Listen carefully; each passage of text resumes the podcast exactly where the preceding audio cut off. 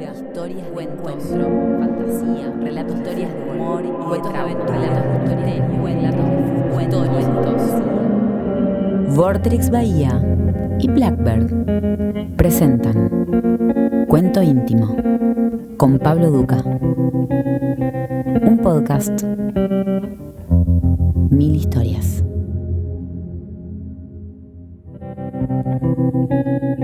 Carla Maliandi nació en Venezuela el 26 de octubre de 1976. Es escritora, directora teatral y docente. Realizó sus estudios de grado y posgrado en la Universidad Nacional de las Artes, donde es docente.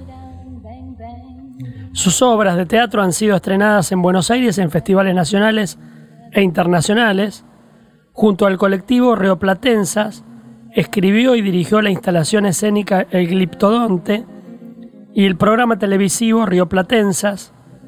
Publicó sus obras Espejo en el Desierto y Reje en Lluvia en la editorial del Instituto Nacional de Teatro y su cuento Indios en la antología Zona de Cuentos de la editorial Interzona.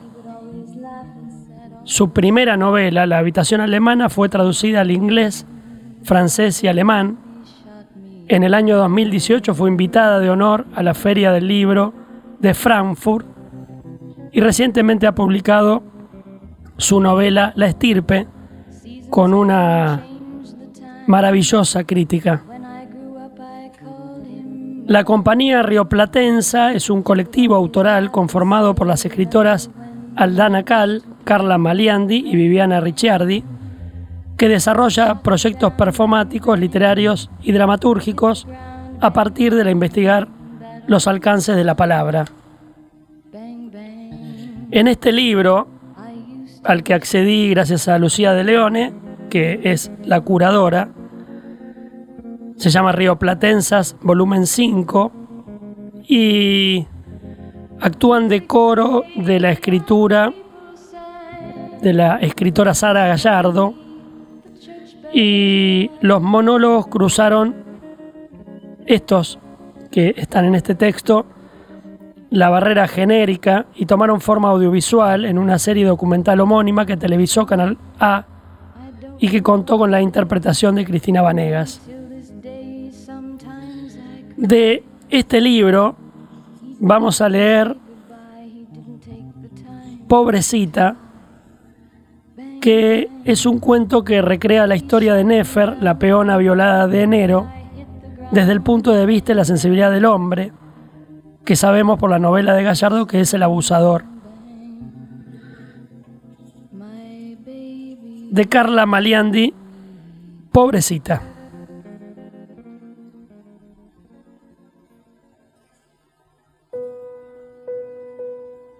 Un hombre de bien soy. Así me educaron y así respondo cuando tengo que responder. Yo no sé si Dios existe, pero comportarme en esta vida sí que sé. Si es verdad que el chico es mío, habrá que casarse. ¿Qué se le va a hacer? Ando confundido, pero no por no saber qué hacer. Ando confundido porque se me hace como un mal sueño, como algo que le está pasando a otro. Yo quisiera olvidarme de la noche del baile, de por qué estuve con la Nefer si yo había ido por la Emilia. Para, para eso me hice planchar la camisa de los dos lados, dale que dale, con los carbones bien calientes, para la Emilia. Para que me viera llegar todo prolijo. Mírame, Emilia, acá estoy entrando yo. ¿Qué se le va a hacer? Mañana con la fresca voy a llegarme a lo de la Nefer y le voy a decir de casarnos.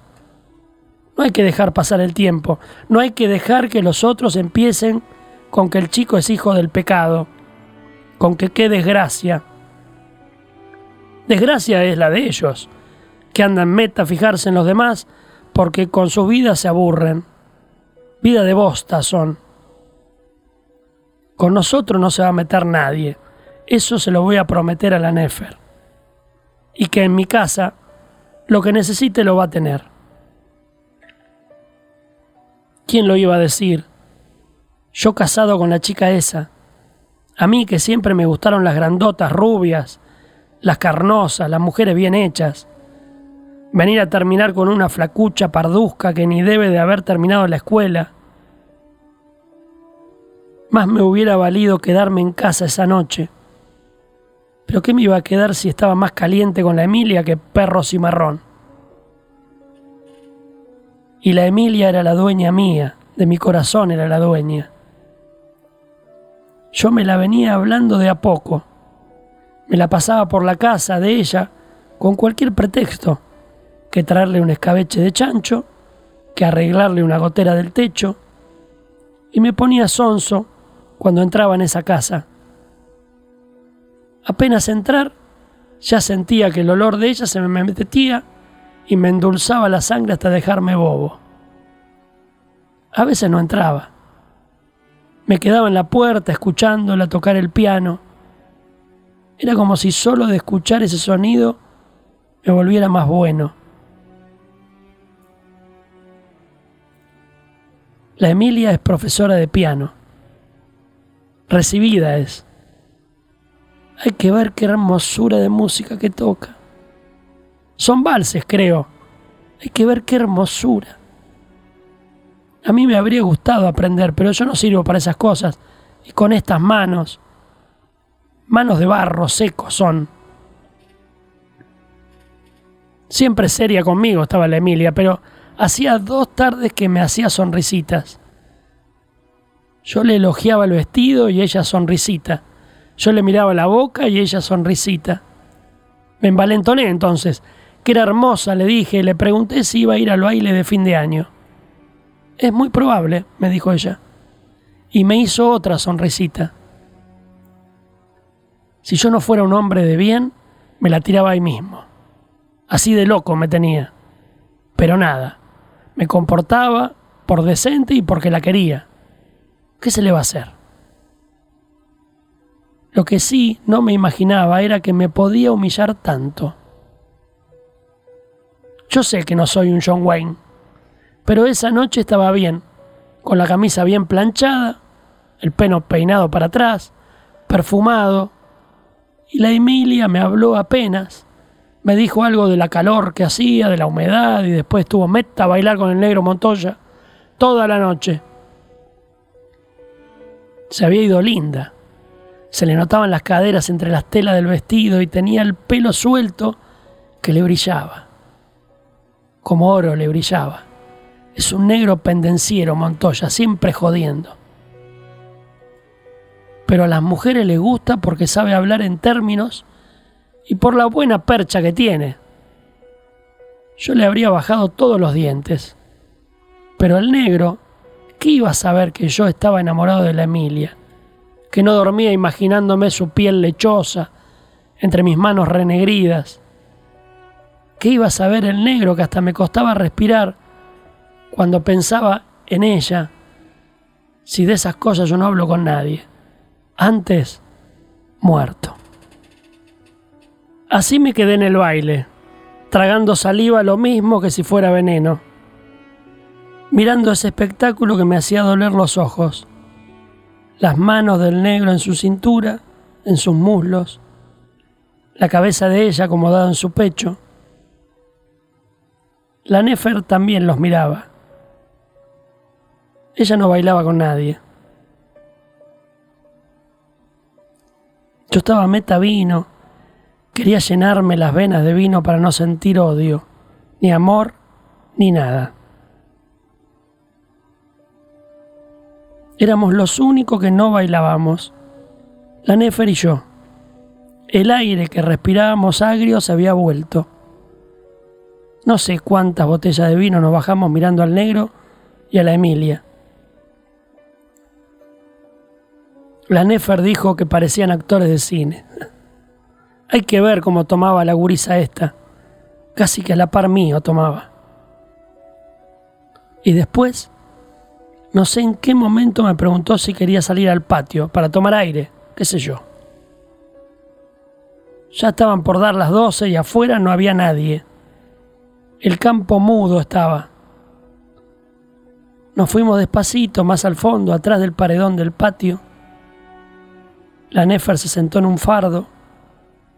A mí no me importa el año nuevo, me dijo.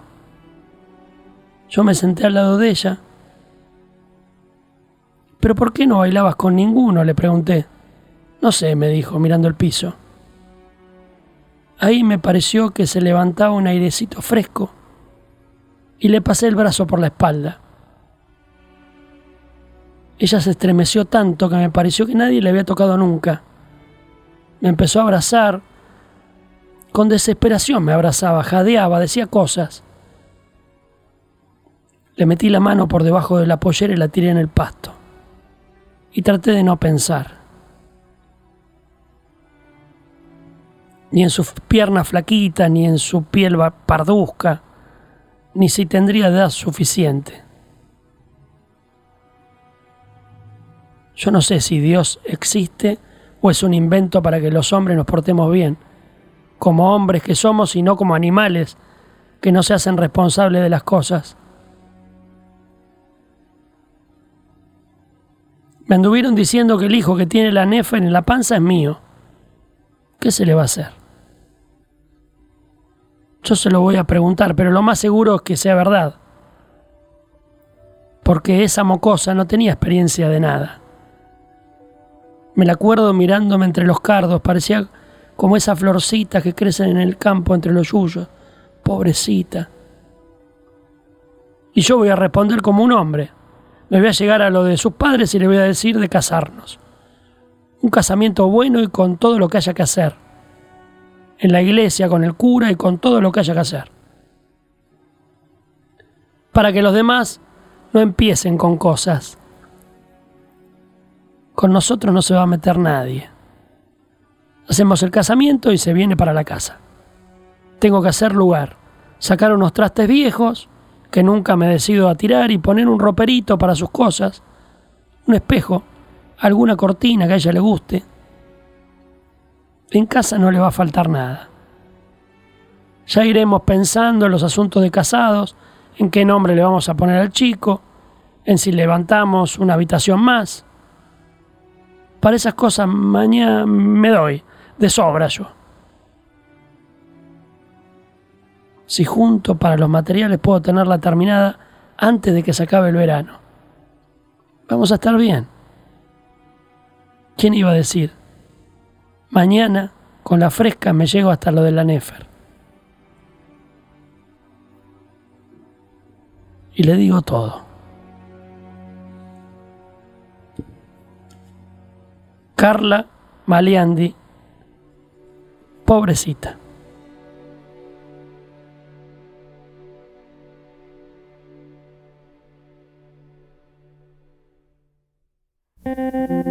Esto fue Cuento íntimo con Pablo Duca. Un podcast, mil historias. Nos volvemos a encontrar en el siguiente episodio.